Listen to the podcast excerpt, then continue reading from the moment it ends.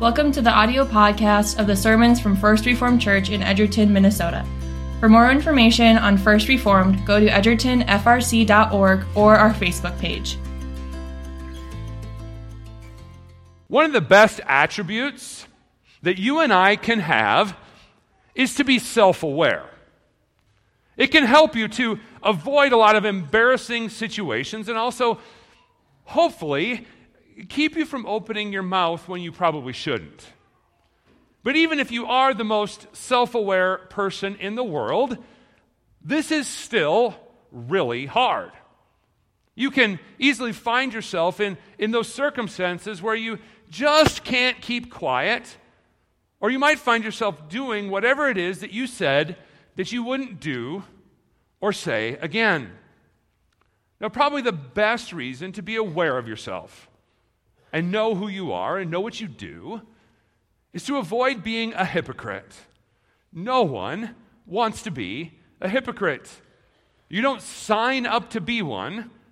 And at the base level, the last thing you want to do is to do that very thing that you are speaking out against, or even worse, condemning someone else for doing. Just thinking about the idea of having someone call you a hypocrite and realizing that they're right, just thinking about that might send a shiver up your spine like, I, I don't want to I don't want to be that type of person. It's just so undesirable. Now, in our journey through the book of Luke so far, we've seen a lot about Jesus. We started with his conception, and we've seen through that conception to the miracles that we've seen this underlying, overarching message in the book of Luke. And that is that Jesus is the Messiah. He's the one that Scripture has been pointing to since the fall of man into sin. He's the promised one that has been hoped for, the seed of the woman who will crush the head of the serpent. As we have seen, this identity is being confirmed for us by the fulfillment of prophecy. We saw that right away at the beginning of Luke.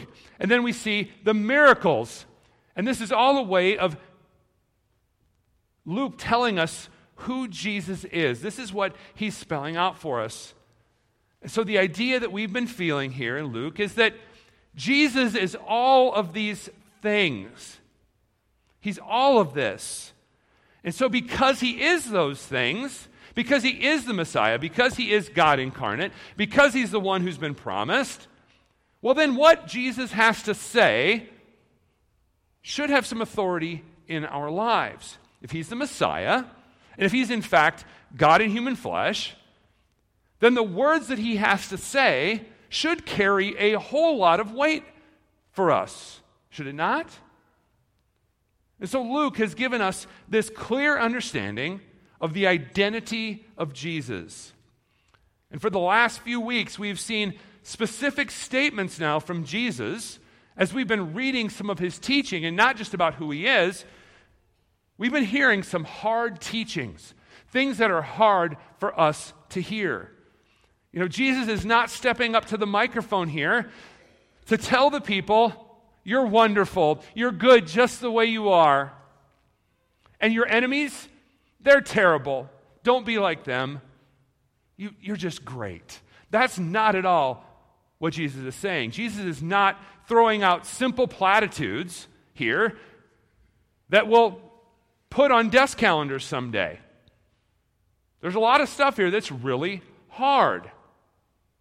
These aren't things that he has to say that give us warm, fuzzy feelings. Instead, they're difficult statements, statements that convict us of areas of sin in our lives. So let's review some of these statements just in case we've forgotten them. As good as some of them sound, they are hard. Blessed are the poor. Well, I don't want to be poor. Blessed are the hungry. I don't want to be hungry. Blessed are those who weep. I don't want to mourn. Blessed are those, blessed are you when people hate you. I would much rather be popular. And those tough sayings are just, Those are just the ones about being blessed, right? Then, then Jesus got to these woes that he pronounced on the people. These are even more difficult. Woe to you who are rich. Woe to you who are full. Woe to you who laugh. Woe to you when people speak well of you. And then, if that wasn't hard enough, Jesus doesn't let up. Right away, after these sayings, Jesus tells us to love our enemies and to let someone who strikes us once on one cheek, we're supposed to turn our cheek and have him strike the other side. Yeah, these are hard. And now, as we get into the passage that we've read for this morning, we're going to find that this may be the most difficult stuff that we've heard from Jesus so far. These statements from Jesus today are against judging, against hypocrisy, and they can cut us deep, and it's important that we humbly come to God's Word today. And we allow the Spirit to convict us of areas of sin and unbelief in our lives. These are hard sayings. So, as we dive into these six verses, I'm going to break them down into three sections for us to help us work our way through and, and apply them. So, the first thing we see is that Jesus speaks of judgment and forgiveness. The, the first part of this section, or the equivalent from the Gospel of Matthew, this might be one of the most quoted verses in our modern times judge not, right? And it's important then that we take some time and we dwell on what Jesus is saying here. And we also need to dwell on what he's not saying. Secondly, we take a look at the advice of Jesus on who we are to follow. We're to be discerning on who we allow to influence, on who we allow to shape us in our life. And finally, we see Jesus speaking on hypocrisy. Now, it's easy for us to see the failures in others, right? But Jesus tells us to ensure that we take care of ourselves before we worry about what other people are doing. So, as I mentioned, these are difficult sayings, and we know that they truly apply to the areas that you and I struggle with in our lives. And so, may the Holy Spirit humble our hearts today and work in us as we look at these passages and we evaluate ourselves in light of these words from Jesus. So, as we land in verses 37 and 38, we find that famous statement judge not. Now, as I mentioned, that's been used at length to comment on all kinds of things that people are, are challenged on, right? I'm guessing that most of us have either said it or thought it or had someone say it to us.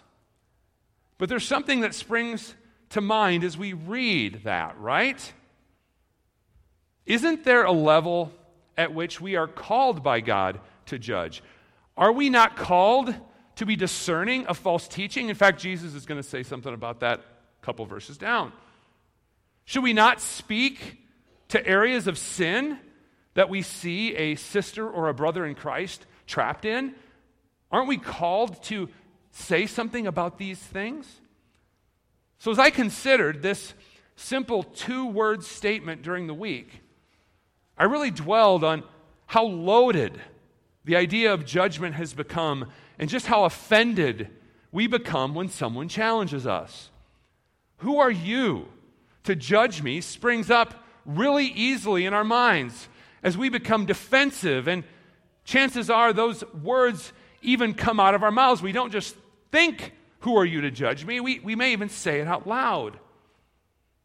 Well, our culture has forgotten or explained away many of the laws of God and the commands of Jesus. This statement by Jesus has risen to the top. Even those who would deny the authority of Jesus to speak to how we're to live, they have no problem quoting these words.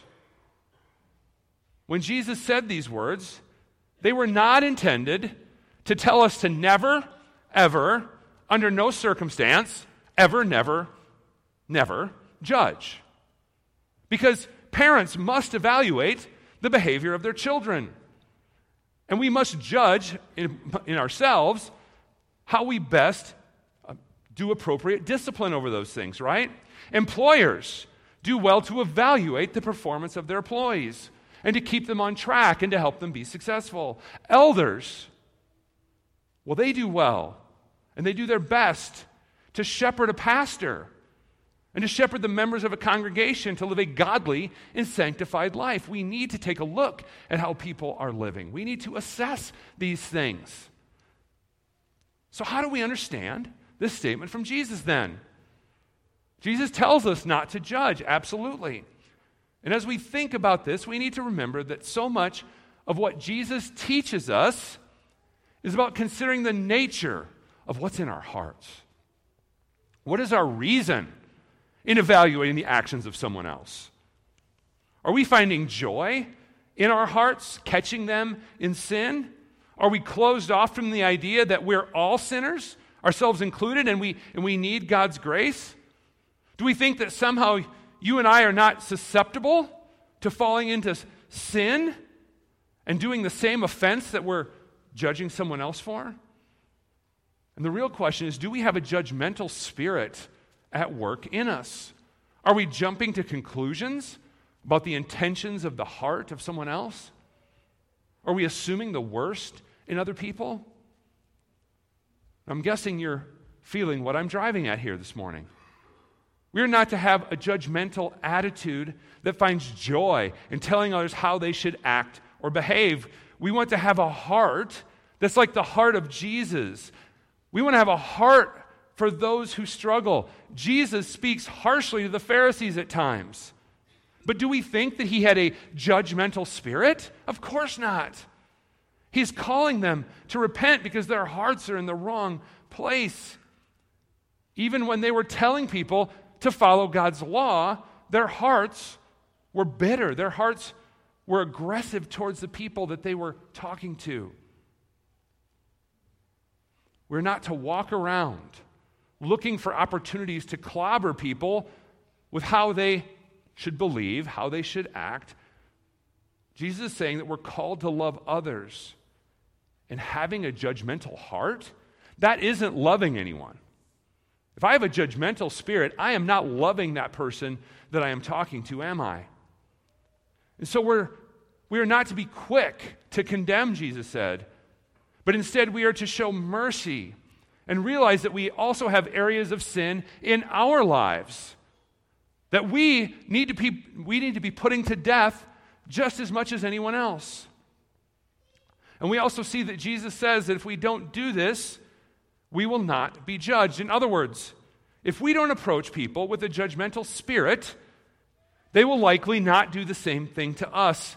And that is a good thing because chances are we have all faced that very uncomfortable moment when we're called out for something. And, well, we got an oh yeah. Well, what about what you did? That happens. And that's painful, whether it's something we're saying to someone else and they call us to the carpet like that, or if it goes the other direction, that is a painful interaction between people who are supposed to be brothers and sisters in the Lord. And so, what does Jesus do here? Jesus encourages us to have a humble heart and to be long suffering in our treatment of one another. And he says that our patience with others will be repaid in patience from others. And so Jesus also connects this with condemnation. He connects this with forgiveness. Don't have a spirit of condemnation towards others, and people will not return that attitude to you. But Jesus, does, Jesus doesn't just leave this in the negative, does he? He says, if you forgive, if you do something positive towards someone else, if you forgive others, you will be forgiven, he says. If you give, people will give to you. And I think that if we were to poll the congregation here today, we would probably say that we can think of times when these principles that Jesus is talking about today have been true in our lives. And that they are a fantastic standard for the way we should live. When we've shown charity to others, what happened? They're charitable to us. When we've been harsh with other people, chances are they've responded in kind. I'm guessing most of us might even have some examples of how this is true just from the past week. In other words, this is true because Jesus says it, obviously. But what Jesus is saying, saying here is a verifiable truth in our daily lives, is it not? How we measure is going to come back to us.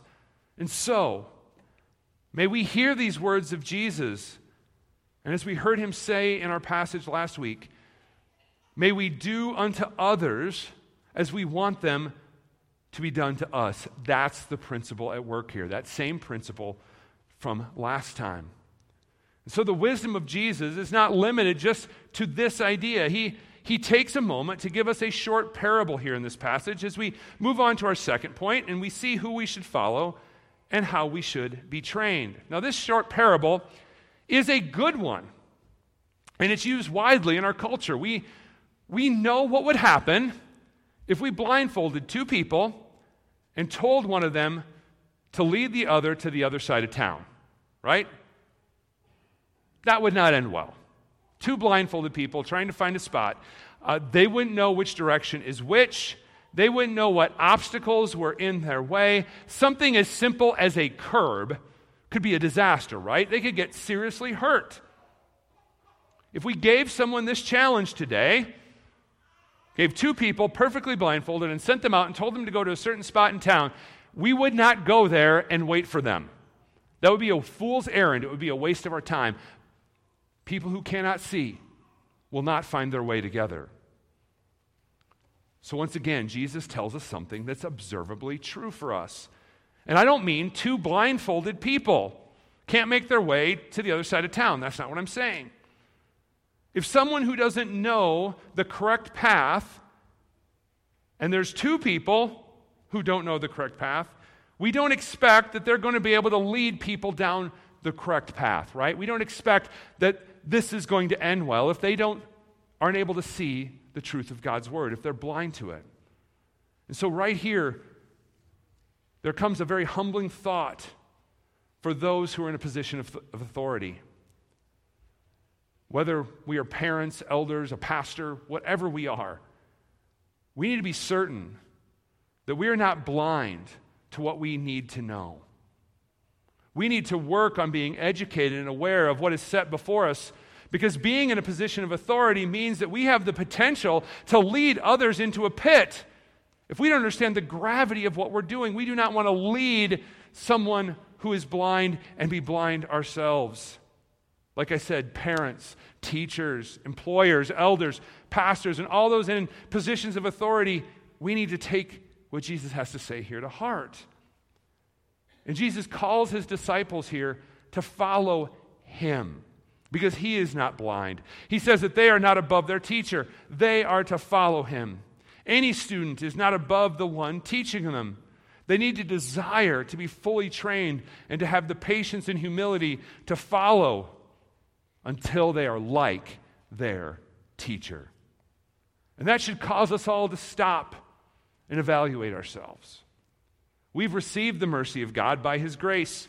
We acknowledge that He has saved us from His wrath by the shed blood of Jesus, and He has brought us salvation through the gift of faith that we've been given. But are we disciples who are following the Master? Because Jesus is not a blind guide. He is our great teacher, our God and King, and His, his word shows us how we're to live. Are we subject, subjecting ourselves to his teaching? Or are we running around life with a blindfold on, ignoring where our wise teacher is leading us to go? Are we like our teacher?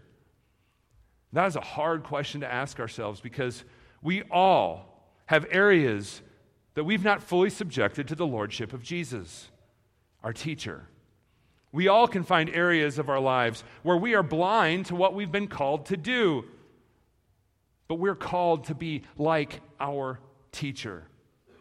And so, this is precisely why we must always be in a position to hear the Word of God. That is what it means That's what it means to hear and follow our teacher. This is the means by which God works in us. This is how the Holy Spirit convicts us of areas of sin and unbelief in our lives. If we want to be like our teacher, we have to hear his word. We have to strive to put ourselves under it. We need to be discipled and disciplined in his holy word. We will not become like our teacher by waking up one morning and suddenly Poof, we feel holy. Poof, we're sanctified. Poof, we're like Jesus. That's not how it works. God works through the means of His Word and the sacraments, and it's a process. Process that requires that we daily take up our cross and follow Him. And so may we trust that the Word that we hear and the Word that we read will take root in us and may we follow our teacher Jesus and become like, like him. And as we come to the close of this passage for this week, and we move on to our third point, we see Jesus using a very good parable to address another area of concern in our lives. That whole idea I started out with at the beginning hypocrisy. Now, this is a very well known passage. I spent a lot of time thinking about it this week because it's an excellent illustration, right? I mean, I have no difficulty understanding what Jesus is driving at here. Neither do you. In fact, it's actually kind of funny to picture this in our mind's eye, right? I don't know about you, but I just see someone walking around with a log hanging out of their eye and walking up to somebody and say, hey, you got some sawdust there. Let, let me help you with it. And, you know, of course, I watched a lot of Three Stooges as a kid.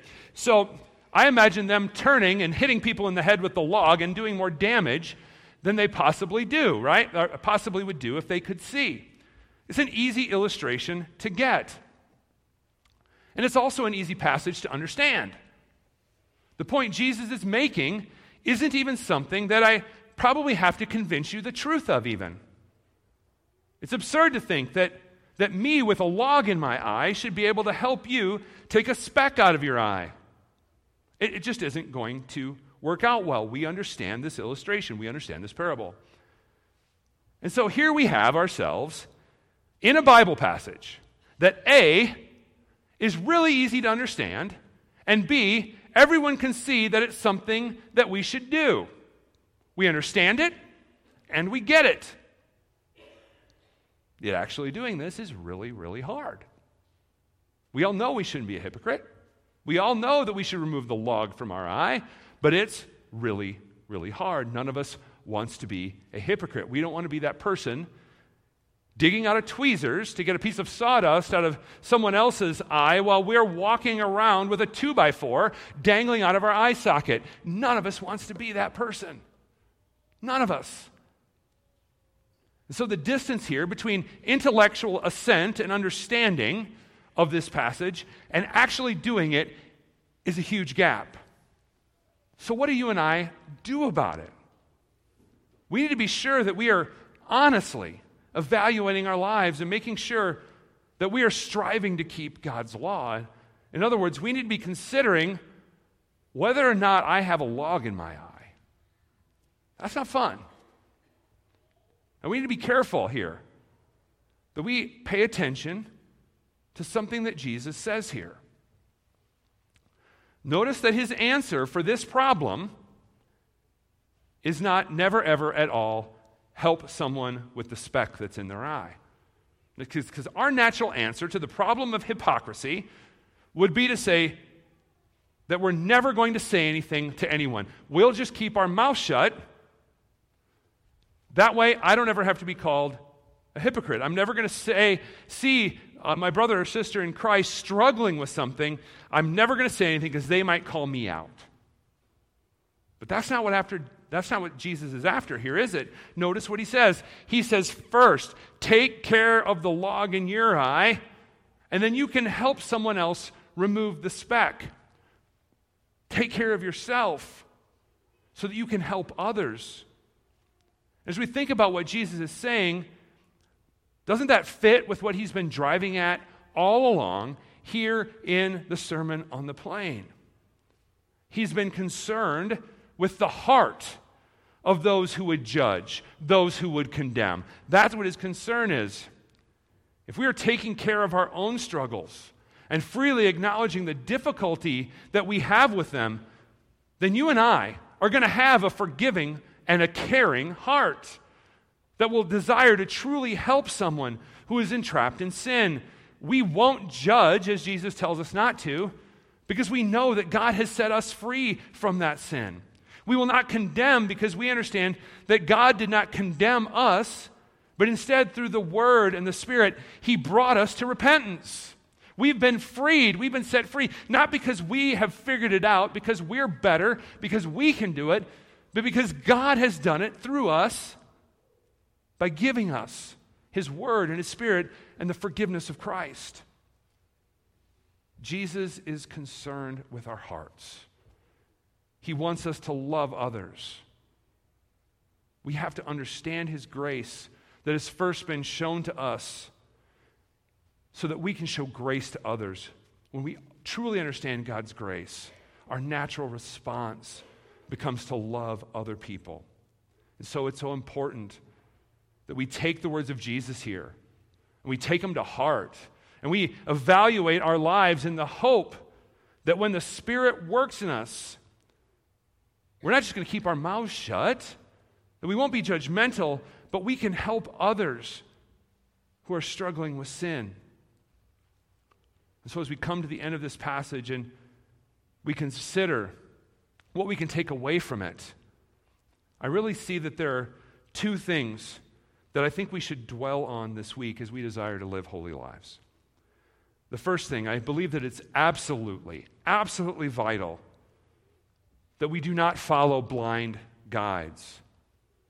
There are so many voices in the world that are very willing to lead us down paths that lead to our destruction. Our fallen world is filled with traps, it's filled with pits that you and I can fall into very easily. And the voice of our teacher in his word is the only way that we can be ensured that we will not fall into them and be taken captive by them. It's so important that we stop and think about who we are following and who we are letting lead us in this life. And this is hard because there are so many voices that can lead us astray. And those voices don't jump out and say, Hey, I'm blind. I'm leading you into a pit. And so we have to be discerning. And so, because we're blind ourselves, we desperately need to know the voice of our Savior. And we do that by knowing His Word. And so when someone speaks and tries to lead us, we will know whether they sound like Jesus or whether they are leading us astray. So may we seek to know God's Word so that we might clearly know the voice of our teacher, and follow him faithfully. And secondly, we are called to have a loving heart. And Jesus gives us a picture in this passage of what this looks like. It's not that we don't ever try to help someone who is in error or try to keep them from going down the wrong path. Jesus clearly believes that his disciples are to help others and help them on the correct path. How we do that in love is by first seeking to confront the issues in our own lives first. Because this leads us to humility. This allows us to be the type of guide who has had their eyes opened. When we are when we have our eyes open to our own problems, we are able to love others. And we do this as we daily strive to be like our teacher. As we daily take up our cross and try to follow him, the best way that you and I can remove the hypocrisy from our lives is to desire to be like Jesus. Because he is the way, he is the truth, he is the life. And so instead of following a blind guide, through his word, may we take our teacher by the hand and learn from him because he will not lead us astray. Instead, he leads us, leads us on paths of faith, on paths of righteousness. He leads us into life everlasting. So may we know the voice of our teacher, and may we follow him, trusting that he is the one who loves us and leads us in paths of righteousness. Amen. Thank you for listening to the Sermon Podcast from Edgerton First Reformed. For more information on First Reformed, navigate to our website, edgertonfrc.org, or our Facebook page.